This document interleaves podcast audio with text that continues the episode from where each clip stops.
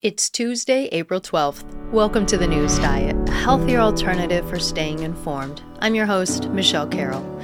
Today I'm going to talk about Pakistan's Prime Minister, Elon Musk and Twitter, Alabama and transgender children, and also Apple's shift from China to India. Let's be informed so we can get on with our day.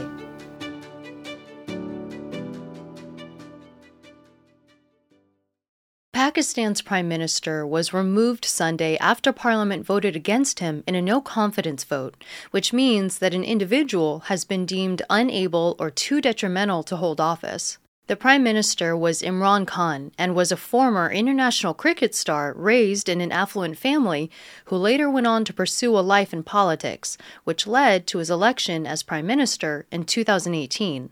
Well, now, much of the country has seemed to turn against him as Pakistan faces rising inflation and corruption. Even the military pulled out their support for him. In response to the no confidence vote, Khan initially tried to dissolve parliament before it could make a decision, but the Supreme Court ruled that unconstitutional and the vote moved forward. Khan has called the opposition against him as a conspiracy from the United States to remove him from power.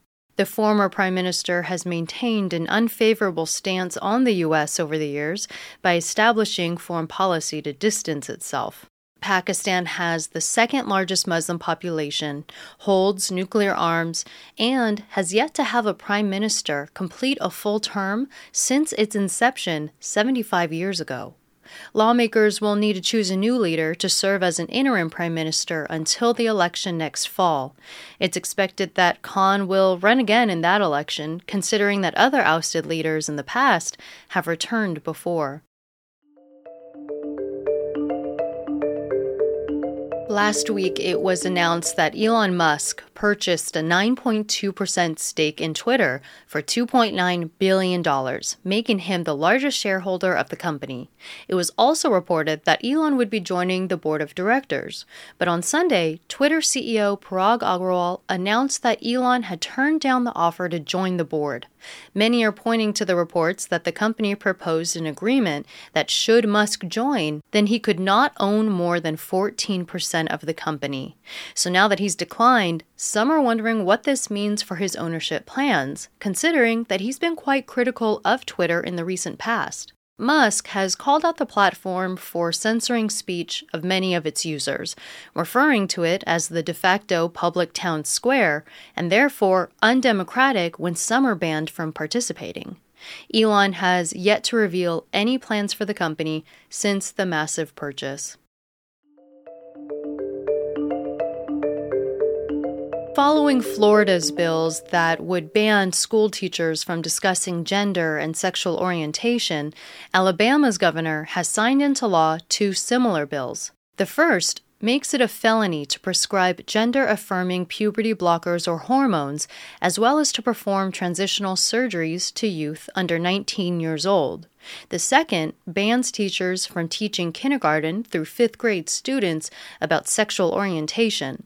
It also requires K through 12 students to use bathrooms and locker rooms that align with their biological sex. Governor Ivey and supporters say that these laws protect children from making irreversible life changes at such a young age, and also express disapproval at the idea of teachers talking to elementary school students about sex related topics, saying that that's the parent's role. Opponents of the laws, including some civil rights groups, say these policies discriminate against trans children and add stigma to LGBTQ issues. Just yesterday, two parents of transgender kids and two physicians sued the state to overturn the law. Similar bills focused on trans youth are taking place in Florida, Texas, and also Arkansas.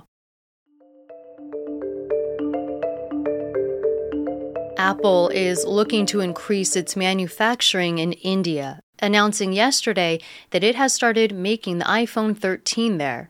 One of the motivating factors is to remove reliance on Chinese manufacturing among current supply chain issues and potential trade disputes.